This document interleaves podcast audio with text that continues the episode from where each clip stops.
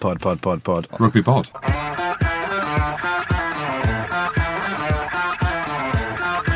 Hello and welcome back to the Rugby Pod. Big Jim and Goody are with me as usual. We've got a full debrief on the Champions Cup quarter-final action coming up, together with a little bit of Lions chat, and we're joined by none other than the Six Nations Player of the Championship, Hamish Watson, as well. This episode is brought to you by Jiffy Lube. Cars can be a big investment, so it's important to take care of them. I once got a car that I started out with 25,000 miles on. I got it to over 200,000 miles because I took care of it. You know how you take care of a car? You take care of the maintenance, the oil, the brakes, all that stuff. And if you don't, you can have a car just completely fall apart. When your car needs maintenance, head to Jiffy Lube. They provide automotive excellence at speed. Get your oil change, brakes checked, tons of other multi care services. It's all done by expertly trained technicians who actually care about taking care of you and your car. Jiffy Lube, car more. To find coupons and start an instant online estimate, visit jiffylube.com. There's no better feeling than a personal win, and the State Farm Personal Price Plan can help you do just that. Talk to a State Farm agent today to learn how you can bundle and save with the Personal Price Plan. Like a good neighbor, State Farm is there. Prices are based on rating plans that vary by state. Coverage options are selected by the customer. Availability, amount of discounts and savings, and eligibility vary by state. Well, usually I'd start by asking how your week's been, boys, but no doubt you both got some thoughts that you'd like to share on Prince Philip today. Oh, yeah. Obviously, firstly, 99, 11 innings. What an absolute legend. I met him once, Prince Philip. He looked at me once. I looked at him at Tins's wedding in 2011. Goody, and uh, I remember just looking at him and the whole royal family, obviously in awe. I didn't know I was a royalist until I was at Tins's wedding and I couldn't stop looking at them and fanboying over them. And I just remember the speeches going on. Iain Balshaw was best man doing the speech. With half his face missing as well because he fell off a scooter a few days before. Exactly, yeah. And I just remember looking at Prince Philip, like I'm thinking, because it, it, was a pretty loose speech, and Prince Philip was just sat there with a massive smile on his face. I remember saying to Tins, I was like, mate, Prince Philip was absolutely loving the speeches. He said he probably didn't have a clue what was going on. He's he, he's nearly deaf in both of his ears. He says, but he just absolutely loves it. He just loves everyone being together and all the lads. But yeah, our thoughts are obviously with everyone. Goody, I know you're a royalist, probably more so than me, but Prince Philip, what a legend. Yeah, it's massively sad. You hear the outpouring of emotion around the world, uh, not only in Britain, but from all the people that he's touched, and obviously the family as well. And um, we know a few of them. Obviously, you know, it's Zara's granddad. So it's exceptionally sad. But yeah, you you just see some of the things that go around, and, and you remember the impact that he's had, and uh, you know the service that he's given our country. It's phenomenal. So yeah, hell of an innings. I remember the wedding as well, and I remember him walking past you, Jim, and uh, he said that your kilt looked like his curtains back home um, at Buckingham Palace. So uh, he had a he had a great sense of humour, and so a lot of people will attest to that. So uh, yeah, massive shame, and um, you know everyone's paying their respects in in a rightful way. And uh, you know our thoughts with everyone in the family and that's been affected by it around the world. Have you managed to get out and about in the sunshine this week? I have actually. Have you, James? You know what? I don't know whether the millions of people out there know this. I'm an animal lover. I like animals, right? I like safaris, game reserves in South Africa. I'm not a fan of zoos. I put that on Twitter once and it, it didn't get a great response off that because of the good stuff that some of the zoos do. But anyway, my point being, I've been out there in the open countryside over the last week with the kids. It's lambing season, right? So I'll tell you what, some really interesting shit that I didn't know. Um, I didn't know that lambs could be born as triplets. I didn't know one sheep could give birth to three lambs. Apparently they can. They did. I saw it. We were there. Kids were involved. You didn't think that was possible? I didn't think that was possible. No, I thought that. I thought two was was kind of the most, and if there was triplet, it was it was a rarity. Okay. Well, twins Um, is even more common than just not having twins, just a single lamb. Well, there you go. A Kiwi knows. I didn't know any of this Hey. as much. Trust me, a, a Kiwi knows everything about sheep, doesn't he? Look at him. Well, let me tell you this. Now, here is a story for you. Talk about the circle of life. So, there's a dead lamb, and I'm thinking, okay, it's died because of the cold or whatever. It's obviously been a bit of snow in Scotland this weekend. Not because of ice. No, no, no dogs are involved. no dogs are involved, but a crow or a bird was involved. So JJ's gone up to it and said, Dad, what's happened? His eyes are missing and his guts are hanging out. And I know it sounds Oh. quite, you know, it's quite, eh, but it's, this is life, right? Th- This is happening. So my mate, who's the farmer, so from a socially distanced distance, of course, because of the situation we find ourselves in China and all that, he says to me that that lamb is probably didn't even live past five minutes. So as soon as it was been born, the crows have come down, eaten his eyes, and then eaten his ass. Imagine having your eyes eaten and then not knowing who's eating your ass, and then you die. Could you imagine that? What a thing Genuinely. to say. Imagine having your eyes eaten and then not knowing who's eating your ass. I don't think you're worrying about not knowing who's eating your ass. I think you're more worried about your eyes are gone. But these, th- well, this is what whatever way you look at it. Now, it might sound the vulgarities of it. It sounds horrid, but this is happening out there on our doorstep. and um, I thought, you know what? I, I know we're having a little bit of a joke about it. You don't want to joke about it, but it, it, it is happening. But very educational for the kids. You know, and all the sustainability stuff that's all happening now, and you know, grow your own, eat your own, share your own. But then, if you're sharing it, you're not eating it your own. I don't really get it, but just do it on your own, basically. And that's what we're out there showing the kids. And I was horrified, but they were quite intrigued by the circle of life. Lovely, James. Lovely. Well, I said to the missus about 20 minutes ago, we put the kids to bed, looked at her and said, We've made it. We have made it, love. And she's like, What you on about? I said, We've made it through another lockdown. The pubs are opening. Next weekend, when the nanny's not here, we can go to the farm, we can go to the zoo, we can go wherever people want to go. Uh, there's, it's been tough for families. You've got two nannies. Would you say the last year's been tough for you, or, or not? It's, it's been tough for everyone in their own different ways. It's been tough. All I'm saying, and I say it every week, I love the nanny. Amanda, you are a godsend to us. But Friday, Saturday, Sundays, batten down the hatches with the twins. The missus, like, we're tearing our hair out. What can we do? Oh, we can go for a walk. I can't walk because I'm on crutches. Um, so she's even more raging with me than normal. Um, but we managed to get through because the boozers are open. All I'm saying, I'm going to sit and I don't care what the weather's like tomorrow. There's a boozer at the top of my road. I have booked a table to sit on my own. I don't care. I'll socially distance from anyone, but I'll be there in shorts and t-shirt, my flip flops. It could be snowing tomorrow. You'll be with me because I'm walking now. I will. I'm, I'm leaving now. Am I allowed? I'll be there with a pint of Guinness and blackcurrant in my hand, and um, yeah, can he wait for it? Well, at least we had some rugby to keep us company throughout the lockdown, and it always looked like the pick of the quarterfinals. The game at Sandy Park didn't disappoint either, did it?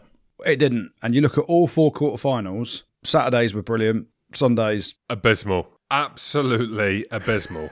just blame the French. But yeah, that let, let's start off at Sandy Park then, because that was a phenomenal game, wasn't it? Both sides going at each other, hammer and tongs. Exeter going to a 14 0 lead. Some horrific refereeing decisions come out for both teams. Loads of points to debate around the tackle and Jonny Hill and Jannes Kirsten in the second half. But the better, the better team won in the end. Um, Exeter haven't been playing as well as they did last year. Obviously, last weekend against Lyon, they made quite a few errors, but their class and power game got them through in the end. Uh, but they've come up against a champion team, and, and you know Leinster are a champion team. You look at the squad they've got, and we've had Lanny on here, and you know numerous other players that have been and are in that Leinster setup.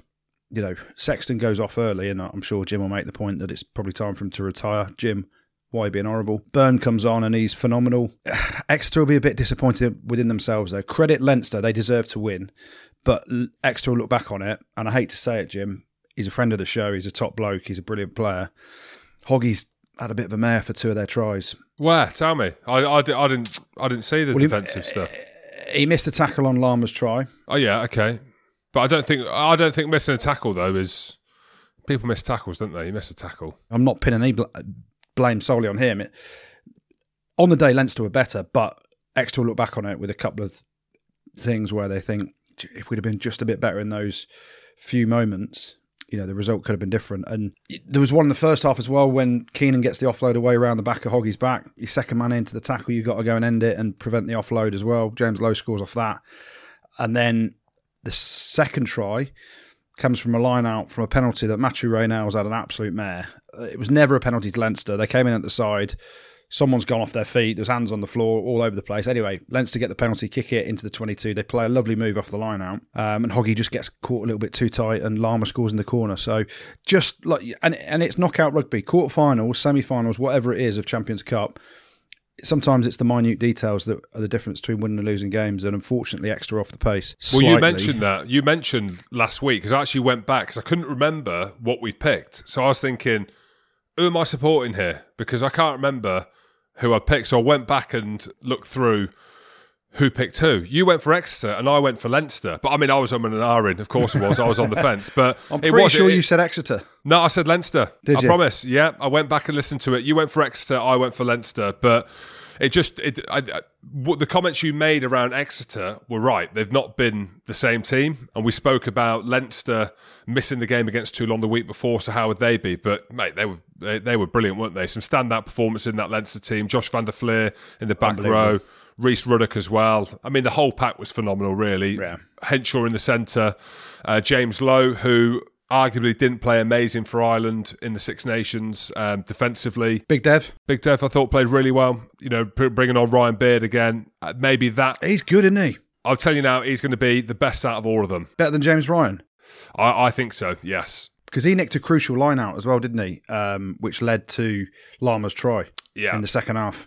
Uh, five minutes out from Exeter's line. Yeah, he effectively, against Scotland as well, got the uh, charge down on Ali Price, and then Henderson got the turnover, and that was that was all she wrote. But to be 14 nil down and to come back, you know, you're thinking around the Saracens game we spoke about last week, could they be in a situation like that this time round? But no, I thought they were very, very good. And I'm sure we'll talk about it. Z-Ref. oh, you guys both tweeted about Jonny Hill's tackle. Do you guys want to give your thoughts on whether or not that should have been a a card? Oh, whether or not I personally think it should have been a card, it doesn't really matter what I think personally anymore. Professionally, and we can probably talk about it more, Goody, because there's loads of instances over the weekend. Something's clearly happened within the referees' uh, WhatsApp chat where they've said, look, let's try not to card people this weekend, please, and not be the talk of the town. But Jonny Hills, for me, was a definite yellow, minimum. Did they say that there wasn't much force though? And this is the thing.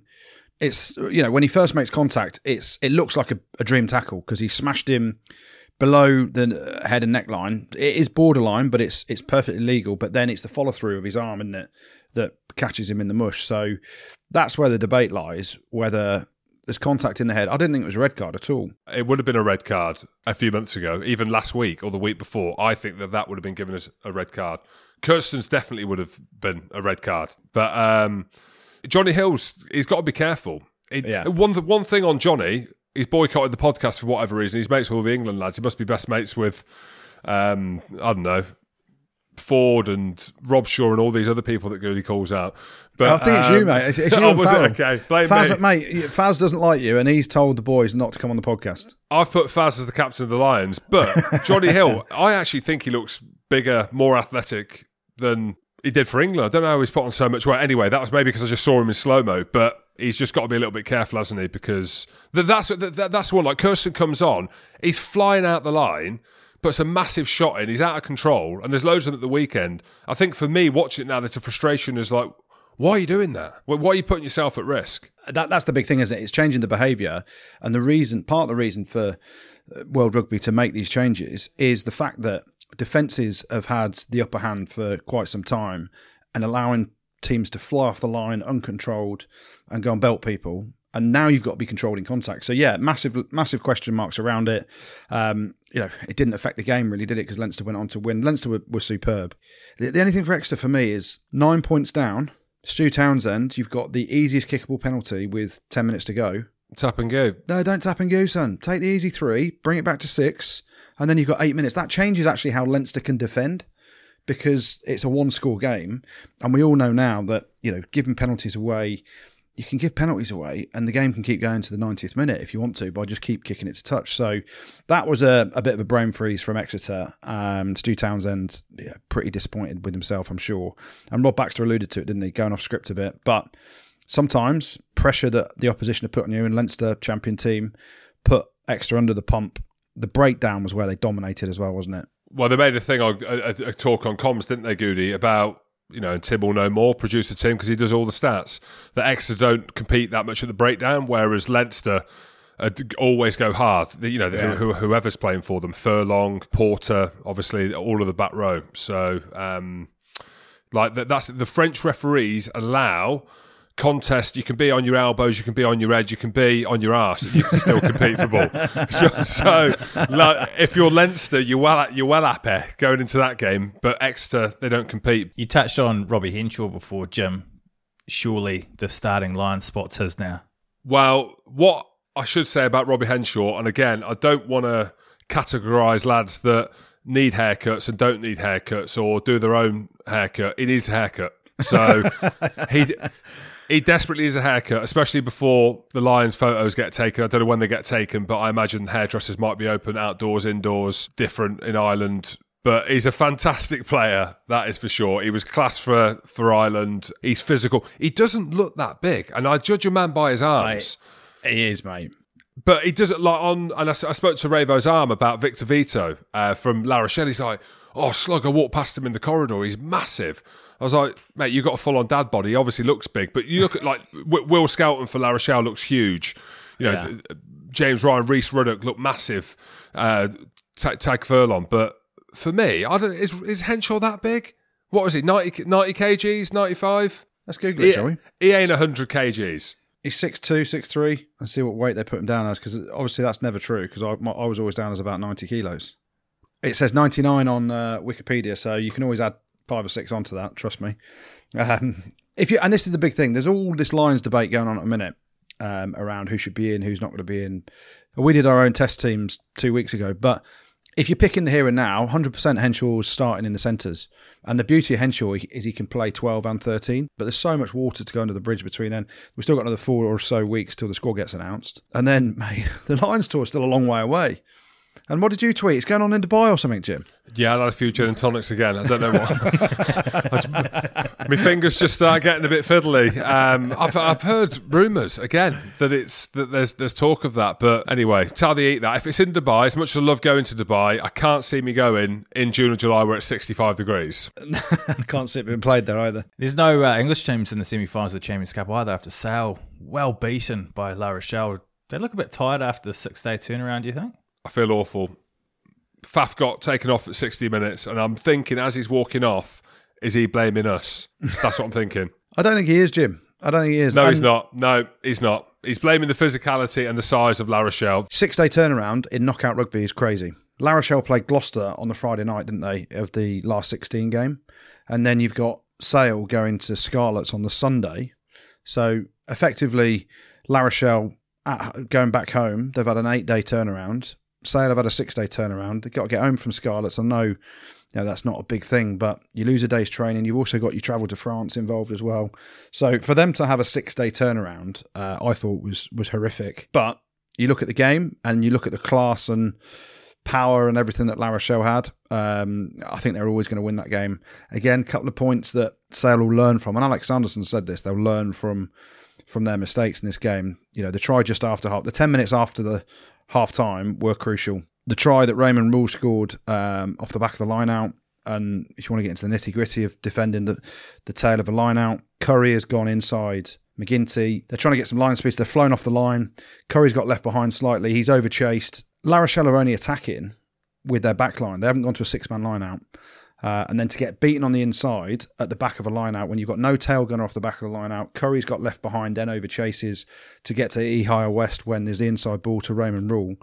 Um, then he finishes pure class. So that was one error, and then Hammersley's error as well. Two tries in ten minutes. You know, Larochelle once they got a fourteen point lead, there was no way that Sale were going to come back from that. So they, you know, Sale have done exceptionally well, and it's it's like anything, it's a growth stage, isn't it? Alex Sanderson knows that from his time at Saracens. They lost plenty of sort of knockout games until they got that dominance in the competition. Everyone's done it. Sale are a team that are coming through, um, and they're going to be here for a few years with you know the the structures they've got in place at the club, the head coach, the players, etc. And they'll learn from that, and you know hopefully will bounce back better for it next year. But La Rochelle a proper team, proper power, unbelievable players. You know in key positions.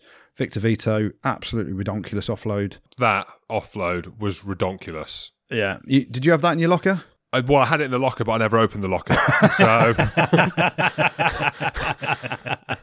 I don't even. I, I wouldn't. If I was Gregory Alldritt or Ori, it would have probably come off my head as well because I wouldn't expect anyone to have that in the locker. Yeah, I think Goody, right. Six day turnaround was always going to be tough. La Rochelle, mate, they're actually better than I thought. I don't know. I've not watched much of the top 14, but you look at the profile of the team. Um, obviously, O'Gara, uh, Jono Gibbes as well, involved in that setup. And you look at the other French teams who didn't play that well this week and that we can talk about. But we had Faf on last week. We know my love affair with Al Sanderson and our love of Sale as well. It's fair play to them. They've made a real statement and they've actually shown what the future can be like for them. And you look at the yeah the backbone of that team, the quality that they've got. Um, I think next next year in Europe could be huge for them. But uh, yeah, six day turnaround to then go to La Rochelle is always going to be tough. Well, we can have a bit of a break now from the Champions Cup action and have a chat to the man who was named Six Nations Player of the Championship a week or so ago. Hamish Watson joins us. How are you, mate? Yeah, very good. Thanks, guys. Thanks for having me on. Hamish, it's great to have you on. Now, I don't want to be calling you out as a big timer, but I did say on the phone to you if this was 2015, you would have wanted to come on every single week. We missed you last week. We had to get another man with a great lid in Faf de Klerk. It's great to have you, but do you want to explain to the millions? They might know if they if they watch hashtag Always Edinburgh. They might not know, but why you boycotted us last week? Um, I think you mentioned it, but I got um, I, I got asked to come on by you guys, obviously, and I was very grateful for it. But it was um, it just happened. It was before the Racing game, and obviously the Racing game didn't go too well for me and my fellow Gunners. So I didn't think it was appropriate for me to come on the pod and talk rugby and chat rugby when we just uh, just been battered by Racing. So we've we've gone for it this week, and I'm happy to be on. And it's uh, 11 o'clock at night. Excited to be here, guys. Well, mate, uh, listening to you is great. It's great having you on, and I, I forgive you for last week because I understand Cockers is an angry little man. Uh, perhaps you can't say that, but yeah, taking a good hide in over in Racing probably wasn't the best thing. But I, I, just, I actually can't understand what you're saying. But that Scottish accent is coming through like you wouldn't believe. um, you know, born in Manchester, that's in Scotland somewhere as well, isn't it? You know, Leicester Tigers borders. Academy. It's yeah, on the borders, Leicester, mate. Leicester Tigers Academy. You should have played for England, pal. You're the best player in the Six Nations, but you're English. No. Not. Um, no, I obviously get the accent thing a lot, but I followed my um, superstar. I went a similar route to him, Big Jim. Oh, thank you, Mish. I love your hair. I, whatever I said. uh, just, just Mish, tell us a bit about your background then, because people would be intrigued to know. And now you are um, a worldwide, wide, wide household name in rugby, and fully deservedly so. But a lot of people kind of put Scots who don't have Scottish accents because it is is a thing. Oh, he's not Scottish. Hamish Watson, arguably the most Scottish name you can get. But maybe just give us a bit of your backstory about how you've evolved to become the Guinness Six Nations player of the tournament. Yeah, so I think most uh, people may know I'm, I'm, obviously not born in Scotland, so I've got a Scottish grandparent on both on both sides of the family, and uh, my dad was a Scotland was always a Scotland uh, fan. So when I was being brought up in in England down south in Manchester, um, you know, well in my family anyway, you normally follow. I followed what my dad was doing, and my dad was um, my dad was a big Scotland rugby fan, so that's uh, that's what I did. I just followed what, followed what he did, I guess, and uh, yeah, got got taken to Murrayfield at a young age and stuff like that, and um, have always sort of grown up supporting Scotland and uh, tried to get uh, done the Scottish exile stuff at a young age, and I think I tried to get into Scotland under 18s. I actually didn't get in. Too small. Too small, yeah. And then under 19s, actually, I probably was too small back then. I was probably 85 kilos back then. Under 18s, and then uh, under 19s, uh, got to got to finally play for Scotland. That was my first A grade cap, and then went to uh, went to Tigers Academy. So I did that at school. Went to Tigers Academy, and that's all. I obviously only did a year there, but I was really grateful for my time there because when you get a big name like Tigers Academy um, behind you, I think that sort of helped me get into the Scotland 20s and get into um, the World Cups, the Junior World Cup squad for Scotland didn't get kept on there, and I've sort of got offered a great opportunity on the back of a world on the Junior World Cup to uh, go do a sevens and uh, academy contract up in Edinburgh, which was great. And you said uh, you followed Jim's pathway. I, I, I see it completely differently. You've chosen to play for Scotland because of your heritage. Um, you know, you, even though you were down at Leicester and the academy there, you always wanted to play for Scotland. The difference is with Jim. Jim had a rose tattoo on his arse, and he just didn't want to play for Scotland. He wanted to play for England. He just wasn't good enough. It was on my arm. It was a ta- it was a rose. It was a th- uh, it was a rose thistle tulip on my arm. So let's get the details right. Uh, it's great to have you on, though. And let's go back to the Six Nations. What a performance, first and foremost. Let's just go to the big game. Uh, when you had England's pants down at Twickenham, uh, and I can say that as a as a proud Englishman. Um, you know, it's been a long time coming, I think, for a lot of Scottish people. Um, but that day and how the Six Nations started for you and the team, especially, um, couldn't have gone any better. It was pure dominance in that game, wasn't it? Yeah, it was an it was an amazing game. We we went down there believing we could beat England. Uh, I think it's been something like 38, 38 years since we had won there. So that's um, it's ridiculous when you think about it. We had we had some of the guys on. We did like a, a weekly thing with Scotland where we'd get old players on on um, on Zoom and stuff, and we had we had a few of the guys on who won it in the 38 years ago, the last team to win it, and it's ridiculous um, to think that we haven't won it since then.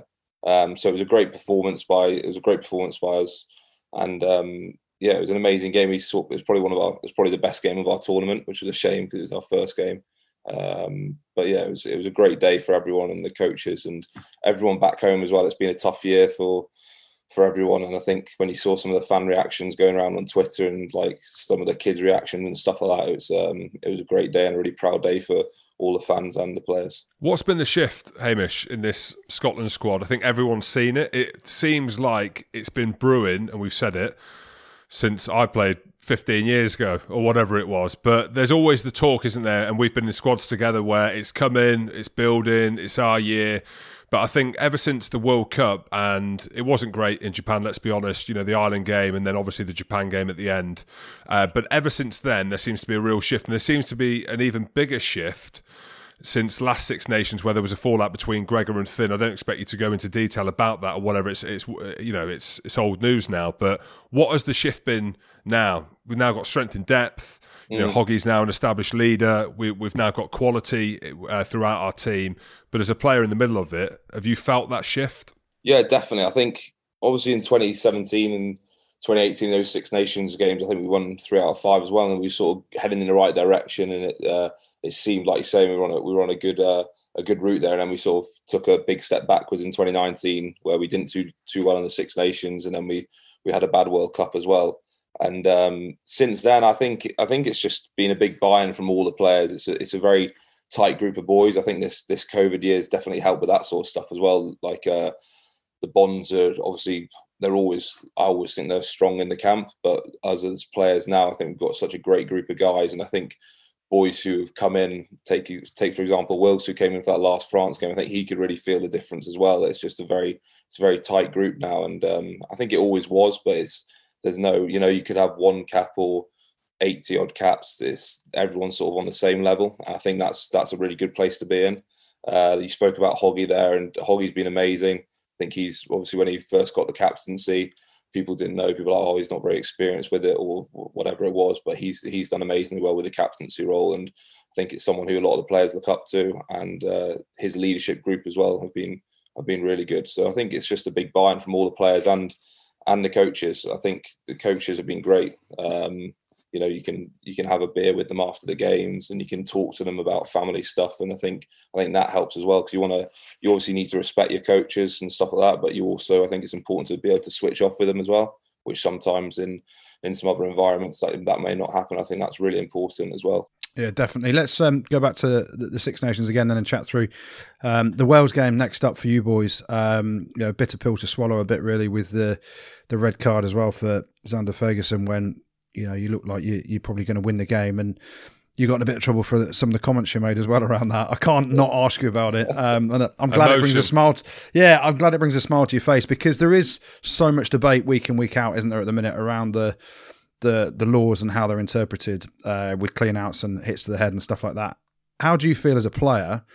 Um, someone that's physical, someone that's involved in all these breakdowns, someone that didn't give a penalty away in the Six Nations as a, as a back rower, which is absolutely phenomenal. Flabbergasted. Um, yeah, unbelievable. How do you feel about the way things are, and, and and any comments on that one? Yeah, I think it's so tough. I mean, like, especially after that Wales incident, you saw in the weeks after that, just red card after red card, and it's so hard because where after I cooled off from what I, the things I said and I looked at it, obviously by the letter of law, it is a red card. Player safety is the main thing, and obviously, uh, Wyn Jones could have been hurt. So I understand that what I said was was wrong, but and I didn't uh, put it across in the best way. But what I was meaning was, I just think if we're I think you can almost every other ruck you could give a red or a yellow card, and that's the problem at the moment with rugby. So yes, by the letter of law, that's a hundred percent a red card, and the other ones we've seen are probably red cards. But I think sometimes there needs to be a, a bit of room there. But it's um it's so tough, like you say, because it's all about you know the concussions and the stories you're hearing at the moment going around with some ex rugby players. It, it is really um yeah they've got to look after the players. So I think it is a red card, but it's um it's a hard one because we all know we've all played rugby and uh, that stuff goes on goes on quite a lot. And yeah, and Mish on that. So you know when you're in the change remember when your vice captain used to speak to the team, and I used to basically shout, "Let's get out there and just fucking smash them, fuck them up." And you're using terminology right from the bloody Coliseum where you're you're going out there to, to not play rugby. But I think back to how I used to live my life as a young man as a professional rugby player, and that terminology was being used constantly. Get off the line, fucking smash them, physically impose yourself. You're talking about these violent words. Mm. Is it the same now or not? I mean, because uh, you know, Goody alluded to it. You, you know, you, you, didn't give away a penalty, and there's a number of players that are extremely physical. That are the same. Tipuric's the same. He's a very clean player. You know, there's instances from the weekend as well, but are you do you talk in that? I mean, I, remember we had, we had a, a, defensive line, and the blitz line, which was to basically get off the line physically, was called kill. Yeah. So we used to scream kill, and we'd be in the line, kill, kill, kill.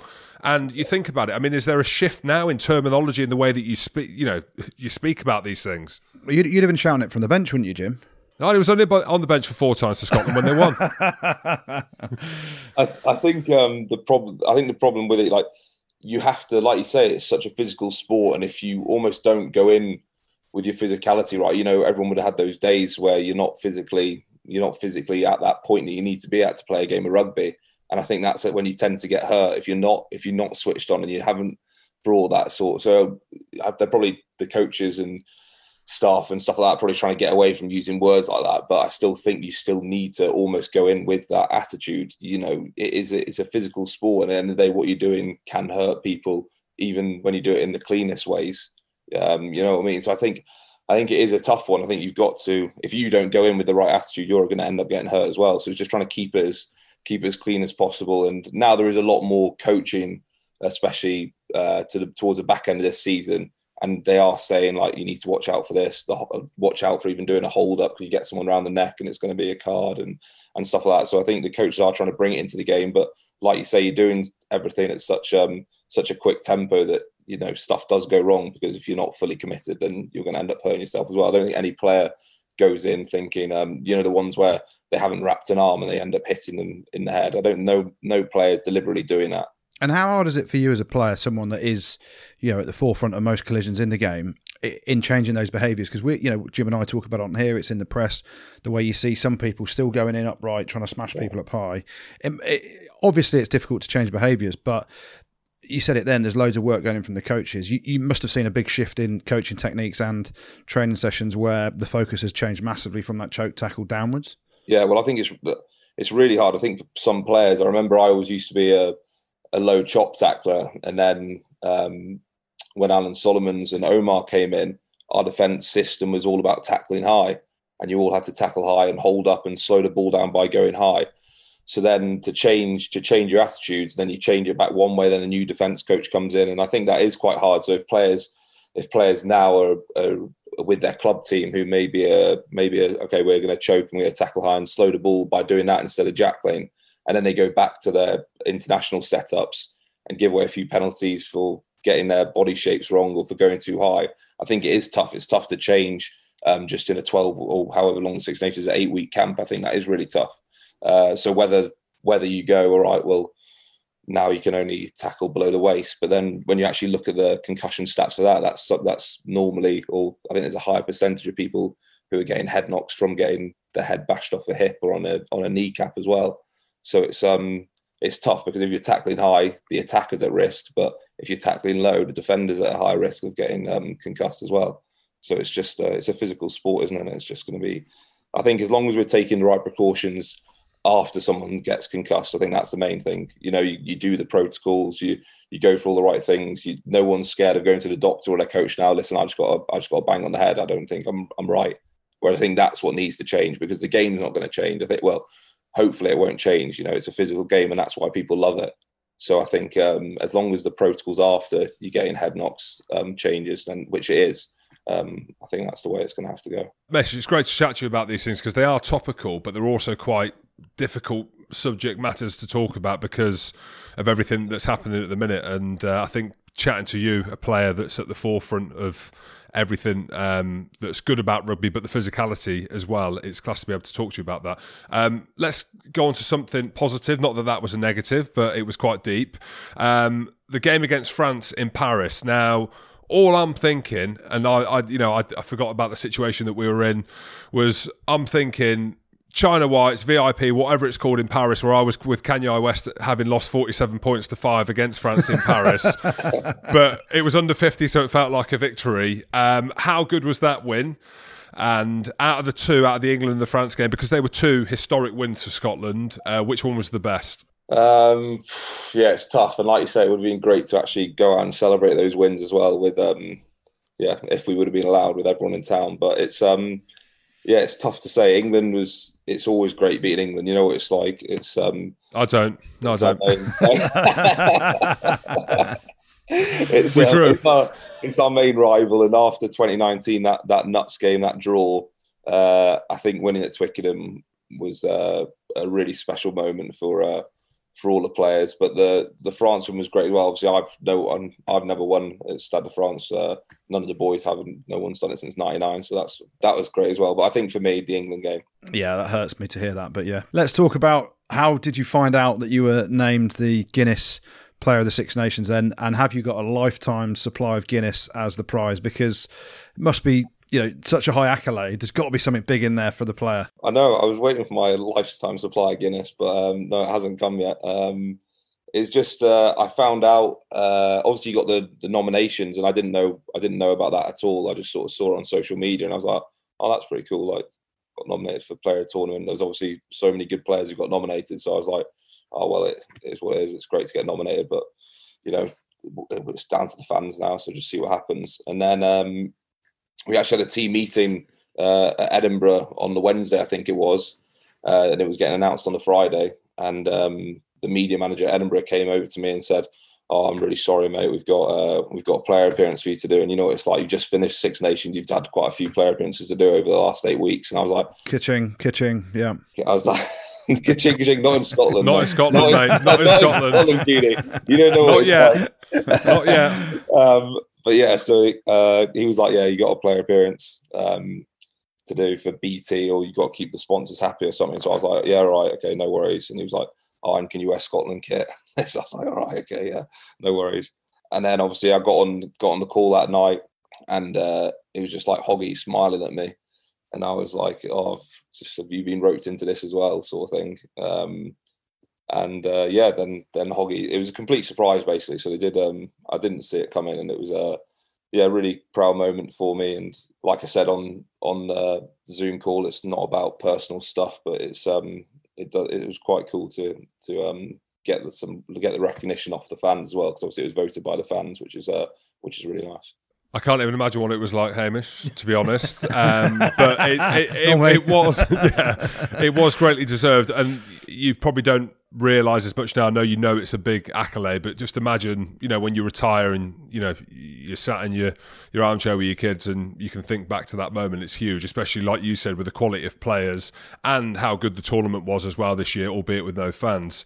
And then off the back of that, and the momentum that gathers, Mish, around a Lions year uh, and again, it's difficult, isn't it? Because you're obviously not going to say no, you don't want to go. You want to go. Of course, you want to go. Everyone wants to go. But can you feel the momentum gathering around yourself? apart from Stephen Jones, who knows what he's talking about in the Times. Wrote an article today, today saying you're too small, but he said that I should have been a two-time tourist with the British and Irish Lions. So he does know a little bit about what he's talking he know, about. Mate, he knows nothing. What a mug he is. It, that's clickbait. What a mug. uh, but Mish, can you feel the momentum gathering? You're obviously on social media. It's a natural thing. You, you know, you're one of the, the millennials on there. Your mates and that are into rugby. And if you you are feeling the momentum and the kind of heat leading up to the tour, um, how do you feel about it all?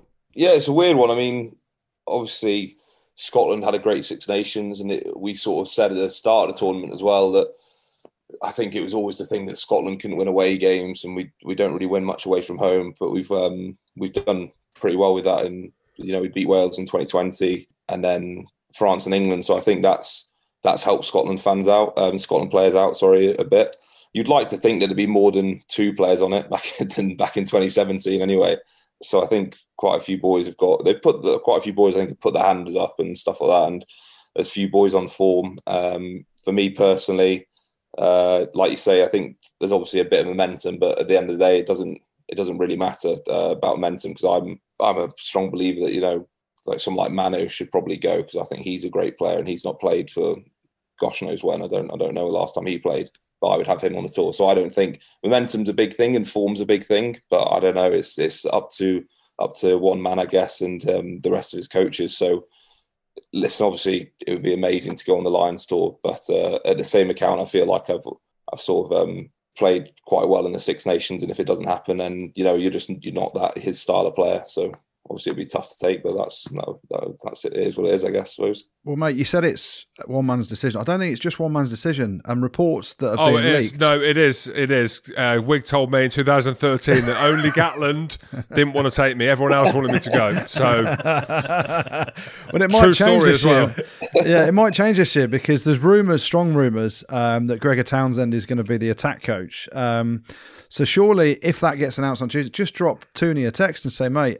I'm I'm the best player in the Six Nations. I'm in, right? Yeah, I don't know. I don't know how much um, how much sway Tooney would have, but uh, no, I think it's I think it's important to get in 2017. Obviously, I think Gregor may have got asked for um, for a role out there as well, and but it was his first year in Scotland stuff, and obviously two two guys went on tour that year from the Scotland squad. So I think it helps having a Scotland coach in there who knows all the boys really well, and he can try and uh, fight the corner of some Scotland boys that he thinks good enough. And I think that's I think that's great to have. Um, if the if the rumours are true, to have a have a Scotland coach in in uh, camp. how has uh, Tooney been? Just seeing his evolution, I think, not just from the way that you lads are playing, but also how he engages with the media and stuff now, the access we're now getting to you lads, and the kind of profile growing around the game in Scotland, which is obviously a big thing and it's important that that happens but just just a few lines on Tooney really I mean how much he's kind of grown into his role under a load of pressure before the Six Nations and you know what it's like you see you know more so on the coaches than the players that are under the pressure but he seems to have now come through that and uh, he seems to be very happy Yeah, I think he's um he's been awesome. Like you say, I think uh, people on TV maybe maybe seeing it as well, but I think definitely there's no doubt about it. He's a, he's an amazing coach, and I think when we took over in 2017, everyone knows that. But it was more sometimes our attack stuff that was always really good with Scotland, and sometimes our defence let us down and stuff like that. And I think uh, Tooney with the with the backroom staff that he has now and his other staff, I think it's a really good blend, and and he's a he's a bit better at probably uh, loosening the reins and letting defence have as much time as attack and stuff like that. So I think he's done an amazing job uh, with Scotland because I remember I go doing an interview in 2020 when I think we lost our first two games of the Six Nations in 2020, and it was after the World Cup and stuff like that, and everyone was saying, "Oh, like, like, like, Tooney's Tooney's not good for the job or whatever," and I just. It's sports such a fickle thing. I know that from being a United fan as well, and you know, one minute you're loving players, one minute you're saying they're garbage or whatever. And it's just, it's sports like that. And he then went on and won the last three games of 2026 Nations. And everyone was like, oh, he's amazing again. And I think all the players can see the difference from 2017 um, to now as well. I think just, like I said earlier about the the squad environment and just the buzz in camp. And uh, I think everyone enjoys being in camp. Obviously, it was tough being away from our families, but I think it, it really um we did really create a great environment. That's testament to like Hoggy, the leadership group, and um, and Gregor himself as well. So I think he's been uh he's been really good. And Jim, you were one of those guys that was calling for Tooney's head, weren't you, last year? I don't think I was. No, I thought okay. I wanted to give him another four years. But one thing that I did want to talk about when we spoke about Fickle, producer Tim obviously gives us a load of info. We don't need as much when they're fr- friends of the show, like yourself, Hamish. But your second cap for Scotland was against Italy and Turin, and your vice captain here was playing. It was my final outing. Um, Was that your last surely. That was my. La- I know I'm as shocked as you are. I'll be honest. I'm as shocked as you are. That so that was the warm up game to the World Cup. Now I don't know if you can remember your second cap, but can you tell me straight as a mate how the hell have I not gone to the World Cup, having trained how I did in that World Cup in 2015 and having played how I did in Turin? Have you got an answer for me? Because no one's given me one yet. Tim Swinson. That's all I'm saying. It's a it's a travesty. All I remember from the 2015 World Cup was you hitting ice buckets over people's heads. tipping them. I was tipping, tipping them over, tipping them over people's heads. Yeah, what a lad! So eh? What so- a leader! So, so Jim, you, you've been telling us for years how you trained the house down and you were unbelievable in that camp, and all you did wrong was not shake Vern's hand uh, on the breakfast after you got your Oh. last game in Turin. Um, and Hamish, centre of the mix there, has just said, all I remember from you is just tipping ice buckets on people and whacking them on the head with it. I mean, there's the legacy. There's the legacy. And killing rabbits. Yeah, there's your legacy, Jim. Yeah, we're not allowed to talk about killing rabbits with the SRU. It made the front. That's how we, Hamish. If it wasn't for that World Cup in 2015, that training camp, we wouldn't be here now because we made the front page of the news uh, for a number of reasons off the back of that. So I don't want to open Hamish Watson up. He is. Um, a contracted employee of the Scotland Rugby Union, and uh, it was a dark day on the Daily Mail saying Rabbitgate on the front of there. hey, it made me famous or infamous, however you look at it. Yeah, it did. Uh, I can't get you on, uh, Hamish, without chatting about your lid because my lid's made a remarkable recovery from when I played. But we love the mullet. What, what's the reasoning behind it? Is it to make up for the lack of the Scottish accent? What, you know, a bit of Braveheart in there, or is there is there a bet going on, or is it just you love the mullet? You know what? I don't. I don't really know. I've always had like a.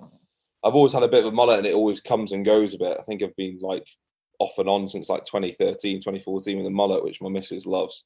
She she obviously hates it, but um, Does she? know, yeah, absolutely hates it, and she uh, she wants it cut ASAP. Um, but yeah, I don't know. It's, it's I just think you know I I just think everyone would look better with a mullet. You know, imagine you with a Oh, mullet. I'd, I'd, I'd look. Hey, he had a skullet. I'd love a mullet.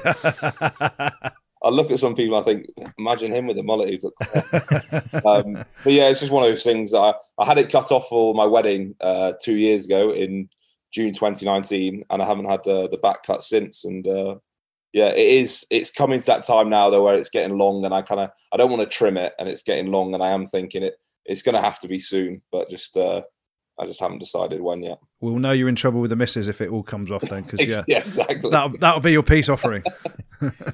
And Hamish, off the back of that, then um, your social media has improved significantly. Now you're a superstar, which is great. And I did see on your social that there was some Rex hats being stitched with the mullet logo. Is this Yeah. correct? And am I having one soon? What do you think?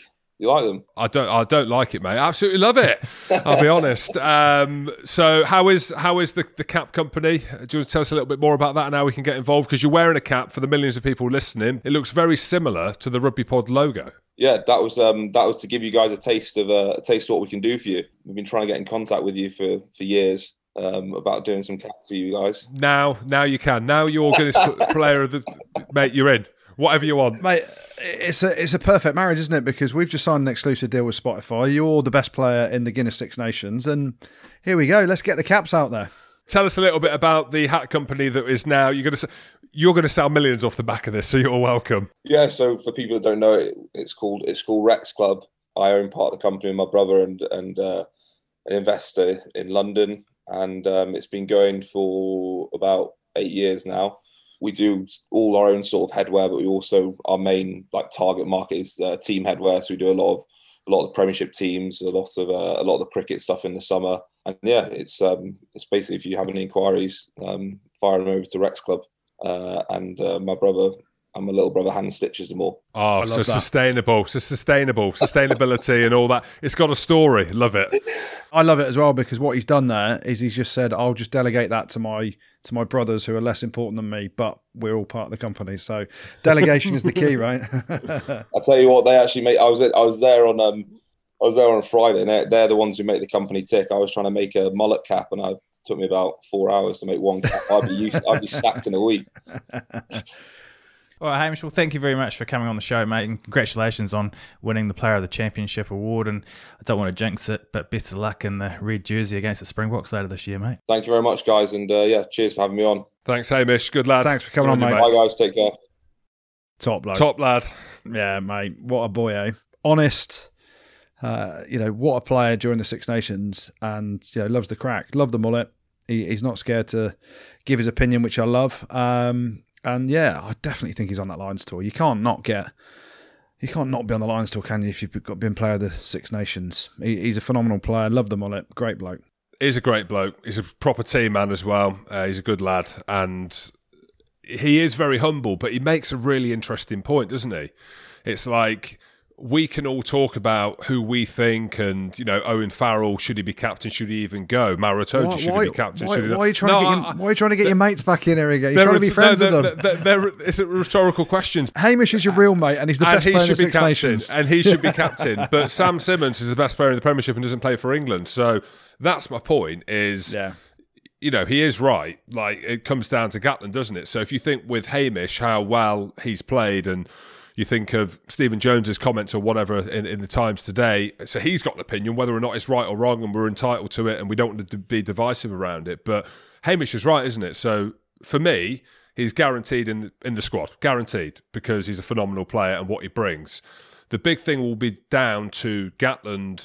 Okay, so he's in the squad. You know, is he going to start? If he's going to start, then you look at all the other number sevens. So I personally think Hamish Watson should start, not just because he's a mate of mine, because he's a world class player now. Yeah, but you look 100%. at the other, you look at the sevens that he's going to be wearing the jersey in front of, like Tipuric, uh, Curry, uh, Underhill, even though he didn't play, obviously in the Nav- championship. Navidi can- Navidi can play uh, Van der Flier, you know, uh, th- there's so many unbelievable players, and that's probably the point that he's making. If they want, you know, they might want to go for a tall, rangy back row, but we don't want to jinx him on here. Um, we thought we jinxed Cooney. He was unbelievable at the weekend as well. So maybe it just all comes back round. But it's great to have Hamish on. Big congratulations to him. And we've spoken about it before, Goody, haven't we? It's we're now opening the doors of Scotland rugby to get lads to come on and be able to chat and be themselves and engage. And maybe some of that's off the back of them winning. Maybe that's off the back of one of their former vice captains on here just trying to grow the game. they were the dark days, though, Jim. The, the good days are here for Scotland now. Oh, they were they were the horrid days. I'll be honest. They were the days of foundation. You know, the guys who were down there digging the dirt and digging and moving shit. That that that they're the grim days. But look what's been built now. But look what's been built. You guys mentioned the news about Gregor Townsend potentially going to be uh, Warren Gatland's attack coach. What did you make of that? What do you guys think of it? Yeah. Um, if you're not giving it to Eddie Jones to play kick chase, then the right man to get the job is Gregor Townsend. I know he wanted him, and Hamish alluded to it then, didn't he, as well? He was offered the role uh, a- or a role in the coaching team uh, in 2017. And, um, you know, obviously didn't take it because it was his first full year with Scotland as the head coach. And yeah, listen, Gregor Townsend, he, you go back to the 97 Lions tour, and, and people will say, oh, the game's changed or whatever. He was a catalyst in that 97 Lions tour. You now look at him as a coach, we can all see the way Scotland play.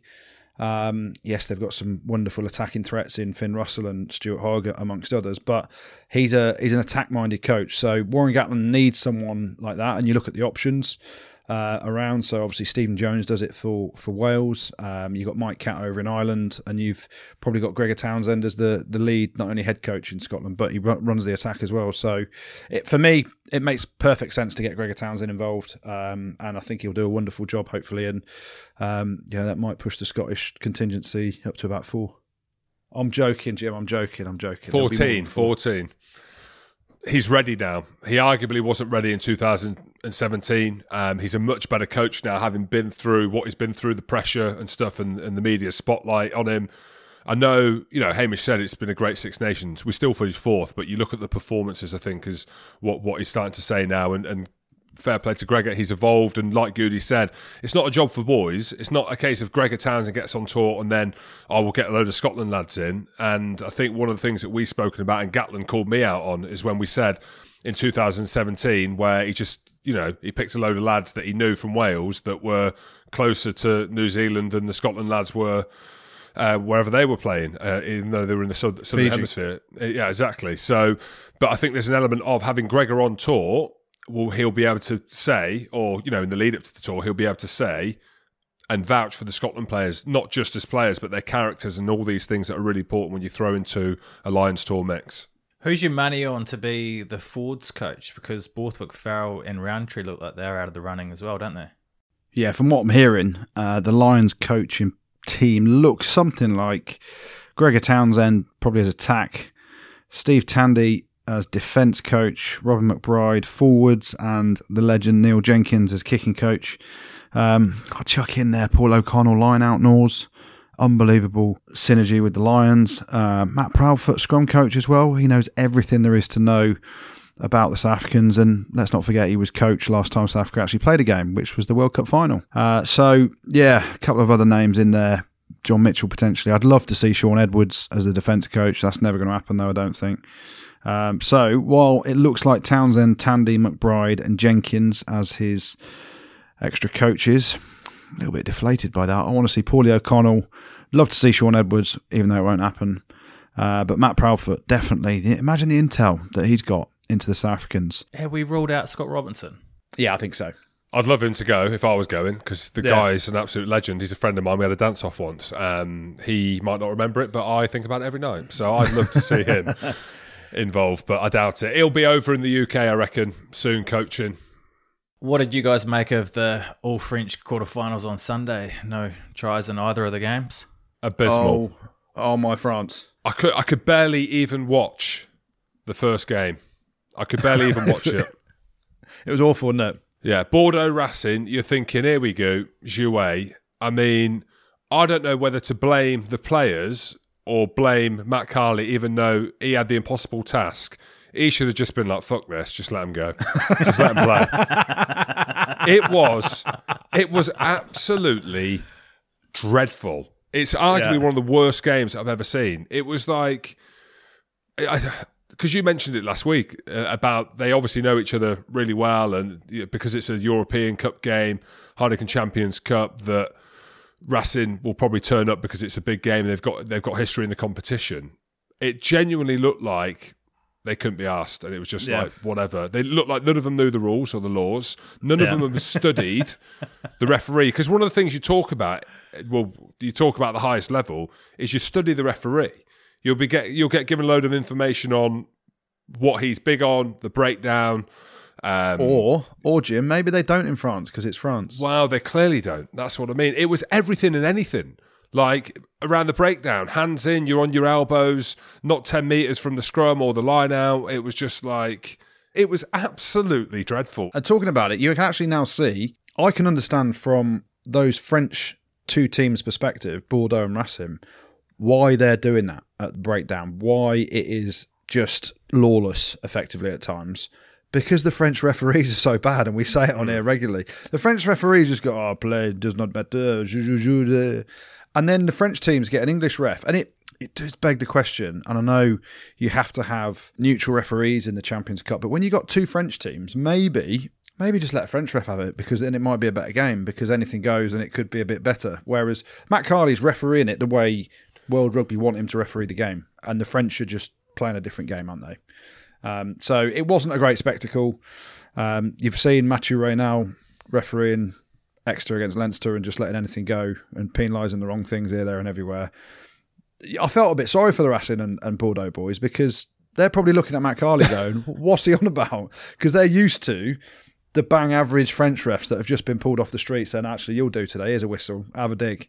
Um, whereas Matt Carley has has refed it for a viewer watching the game. You're following Matt Carley and going, "He's dead right. Everything he's given, pretty much." Is the right decision. Yet the French boys are like, well, this is not possible. Austin Healey made the funniest comment I've ever heard in my life. Go on. So Racing had a penalty in front of the sticks to level it 21 all, which have obviously would have put it into extra time. And he said, quote unquote, I've never in my life wanted someone to miss a kick so much. so Iribaren puts the ball in front of the sticks and and he's saying that because and it's like you're thinking, oh, should a commentator be saying that? No, he's absolutely right. Yeah, Who wanted to see extra time? It, it was like so I know he got a bit of stick. There was a helicopter going over the stadium, and that was kind of the highlight of the game as well. But um, you know, you you don't want to go too hard because ultimately the lads are out there giving it the raw, and there'll still be physical parts to that. But uh, you know, as an advert for the game compared to the the, the Leinster Exeter and compared to some of the games we've seen this season in the Heineken Champions Cup and even in the Challenge Cup as well. Um, but we know going into the semi final that it, it it could arguably look very different. What was your thoughts on the Toulouse and uh, Clermont game? Better, Yeah. slightly better, but just errors again. You, you know, Luke Pearce as I mean, this is another weird thing, isn't it? Because Matt Carley didn't speak any French in his game. Um, whereas Luke Pearce, was, you know, spoke a bit like Borat throughout it, and uh, fair play. You, you know, he had what? a proper dig. Yeah, he did well. He, I he thought did, he did really well. he did, but not enough. Like he, he did, you know, he's done it enough, and I know that you know both teams have got English speaking players, but I just don't know how you can build that rapport. As good as Luke Pearce is, arguably he's in the top three refs in the world. With especially with the way the French teams play, of ha- trying to have a conversation around. You know, it's all right contextualizing like melee and uh, touche avant and je suis fatigué and croissant and all these things in French, um, but trying to give context around the the nitty gritty of, of, of the game is really difficult. He did really well, he did, but maybe I'm just saying that because that game wasn't up to much either.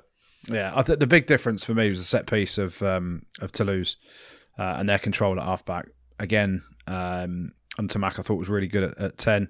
Difference: Camille Lopez goes off after about fifteen minutes, I think it was, with a he got a whack on the shoulder um, in a tackle that he felt was illegal, but looking at it, it wasn't. And those Arnold boys in the second row, they're hard. Arnold Para Morgan Parra, who's about 43 now. They, Time's up. I, I know. Well, I, not times up. You see his kick at goal. Oh my word! they, they had a chance to get back into it. Yeah. Obviously, took the kick at goal. They had a couple of minutes left on the clock. Easy to score a try, arguably, uh, than the clock running down and trying to get a, a penalty kick from your own half. Um, and he he sent over a balloon. He sent over a, a balloon. we didn't even send it over. It went it right. horrible. Yeah, it was, and uh, that was all she wrote. Yeah, it makes you think they need a full clear out of that. A lot of players, a lot of the elder players there that have this kind of hangover. Think back to Clermont a few years ago. Again, Morgan Parra only had to take a penalty to kick it goal, and they'd have qualified. I think it was a home quarter final or something. Uh, and he tapped and went because he didn't know what the score was, and so you just think have a Well, they've got Get- they've got an aging squad, haven't they? You look Yeah. at they've obviously got Thomas Lavanini, the Leicester second row, the Argentinian lad go, going over, but I'm not aware. oh my pens. On my body though, the guy is ripped to shreds. I don't know what's I don't know what, yeah, I don't know what's more important, that or pens. But anyway, that's all. I, when I think Thomas Lavanini, I think oh my arms and oh my bod. Um, and now you've said it, oh my pens, which is very true. Um, but th- yeah, I don't know. I don't know what the profile of that squad looks like going forward. We should we have a look ahead to the semi-finals then. What do you make of the actual draw itself with Dallaglio and O'Driscoll? You a fan of having it like the FA Cup? Did Dricker have the shakes when he's holding the balls up? Um, he had the shakes a bit, and I don't know whether he needed a caffeine hit or something like that, or he was a bit nervous. But he was holding the balls up, and they were shaking a little bit into the camera. So Zibors. I liked it. It was, um, you know, I'm not talking about the Champions Cup now and how the format has been this year, and it's been kind of convoluted because of COVID and the effect of cancelling some games. Then they go, I love last 16 I do as well. final, final. And I, I think you can, yeah, we're all talking about playing too much rugby. We're talking about too many games. I think you can manage the group stages by having four group games and then last 16. So you lose a, a game overall from the players, um, you know, season in terms of how many games they play. Because normally it's nine games to win the Champions Cup. With eight games, if you can play four group games and then last 16 quarters, semi, and final, I think it's brilliant. So I, I- that's what I did enjoy. Um, and yeah, the draw from Drico and and uh, and Lawrence FA Cup style, just Drico needs to work on his handshaking a little bit. Maybe he needs some more sugar. Get the star bar into you. I don't know if he has star bars. I don't think he does now. La Rochelle, Leinster, and Toulouse Bordeaux. Who do you see going through to the final? It seems quite obvious that it will be a Leinster Toulouse final. Do you reckon? Yeah, I do. I don't think it's obvious because La Rochelle, the power game that they've got, and you only have to think back to what Saracens did to Leinster with their power game. Very true. La I'm Rochelle, easily are, convinced. I'm easily Yeah. manipulated, me. La Rochelle are a proper outfit, you know, across They the are. board. I I think Ihaia West at 10 is perhaps a weak link and they can't decide between him and Jules Plisson sometimes. But Dulin at fullback, Botia in the centre. You know, you, your back row, you've got Kevin Gourdon, Victor Vito, and Gregory Alldritt. Who's all right? Yeah, three brilliant players. So it'll be a hell of. I think that's a hell of a ding dong. I think in terms of Toulouse, Bordeaux, Toulouse have got way too much for him. Um, you know, especially at home, even though there might be fans, there might not be fans. But yeah, I, La Rochelle, Leinster's mouth-watering for me. Uh, Leinster are probably favourites, but La Rochelle are, you know, they could beat anyone.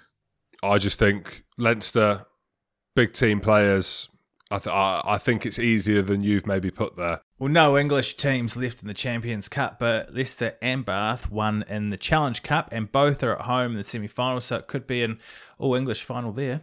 Possibly. Oh, I, I watched Bath actually. How again? Our Bath get rid of Zach Mercer. Mental. Anyway, it's pointless getting political. Yeah, uh, everyone's looking at it now, going, "Oh, Bath and Leicester, they're the two favourites." But this ain't, you know, Leicester have improved massively, but they're playing Ulster. Ulster are the favourites. It- Yeah. it- Oh. yeah. The way they beat the Saints. Yeah, Ulster a proper team, you know, with internationals. Um, you know, Leicester are coming good, and they've got huge facets of their game now that will put Ulster under a lot of pressure. But yeah, I- it's not a foregone conclusion that Leicester beat Ulster by any means, and- and a lot of people will look at that as Ulster being favourites, as Jim just said. You know, Stockhorse back into a bit of form uh, as well. Cooney bandwagon were on that. Geordan Murphy, they're a proper outfit. So um, that's a massive game. I, again, Bath playing Montpellier. Which Montpellier team turn up? Um, Philippe Saint Andre, I saw him clapping in the stands. He was pretty happy, even though they only just sort of snuck past uh, Benetton in the rain. Um, yeah, I'll probably go in Bath. Nah, solid. Let's go Montpellier against Ulster in the final. Jim, why being horrible? I don't, I'm thinking Ulster Bath. Right, well, there you go. Let's finish things off with the good, the bad, and the ugly then. We'll start off in Northampton, Jim. Uh, although they didn't win, Tommy Freeman, two tries on his European debut for Northampton. He looks pretty decent, but they did lose. Um, Harry Potter, a couple of bits of magic to put Leicester Tigers into the semi finals of the Challenge don't Cup, get it. Jim. A bit of wizardry on the wing. Yeah. No? Yeah, something up his sleeve. hey, there we go. There we go. Uh, he gets a mention in the good. Uh, Ulster, they're going to get a mention as well. Uh, it might be the top tier of Europe, but it's their first European semi final since 2012. Uh, and Cooney, Stockhorse were on fire again. Uh, great to see that. La Rochelle, they look pretty decent. Six tries and a 45 21 thrashing of Sale.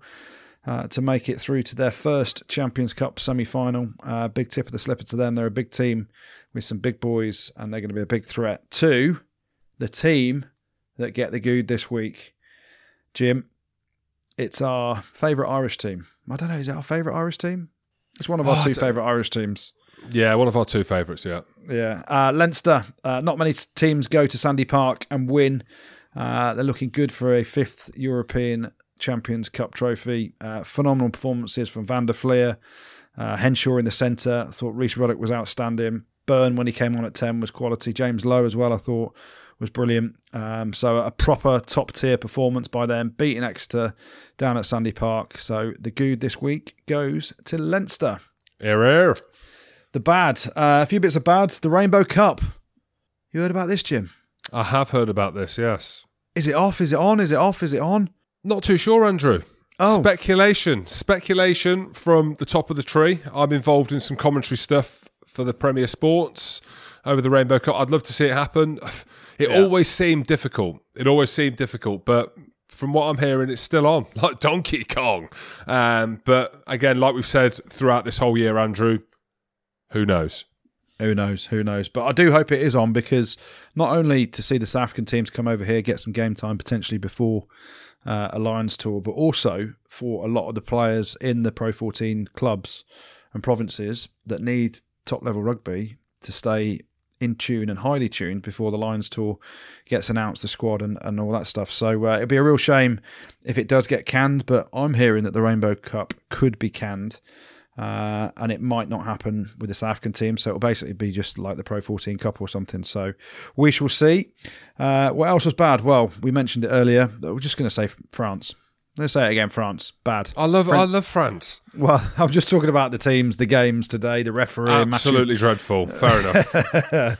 Bordeaux, Bègles, and Racing was possibly the worst knockout game of rugby anyone's ever watched.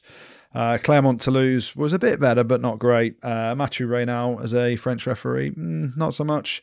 Thank goodness La Rochelle were pretty decent because those two games on Sunday were bang average. Um, what else was bad? Sale, unfortunately, going to have to get a mention of the bad, just the way they fell apart a little bit in the second half against La Rochelle. Um, but for me, the bad, and it involves Sale, but it's not Sale. I'm going to give it to EPCR for making Sale have a six day turnaround after beating Scarlets away last weekend uh, and having to travel to France in a knockout game. The bad this week has to go to whoever decided to give them a six day turnaround say go and take on the biggest team in the tournament in La Rochelle, away from home, with their ham- hamstrings sore as anything from last week.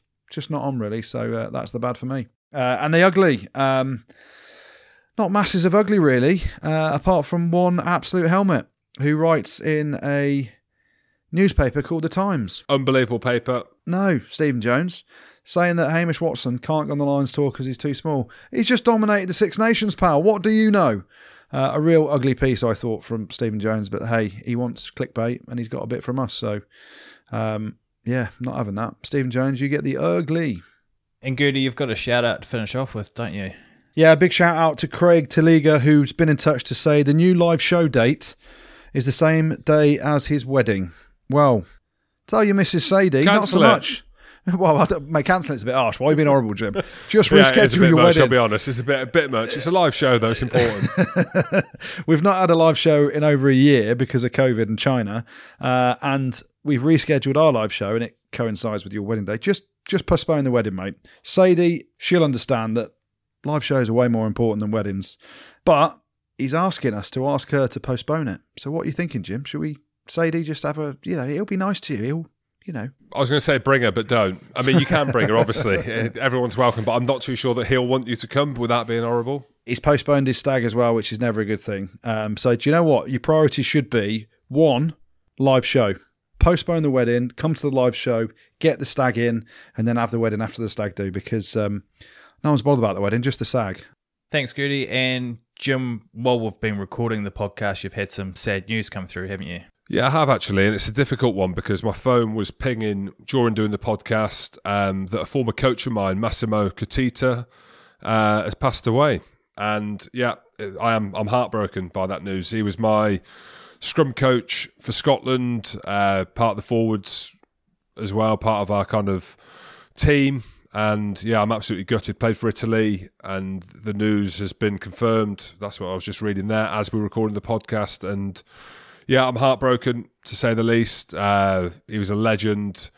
He helped with the Italy Explorer when I retired. Um, yeah, so my thoughts are obviously go out to all Massimo's family, friends, former teammates, and everyone who knew him. So big shout out from here and everyone on the pod, I'm sure. Thanks, Jim. Sorry to hear that. Our thoughts are with you and, of course, with Massimo's family. And thanks very much for listening to this episode of the Rugby Pod. Don't forget to check us out on YouTube and head over to Spotify, and we'll see you over there as well. Rugby Pod. Pod, pod, pod.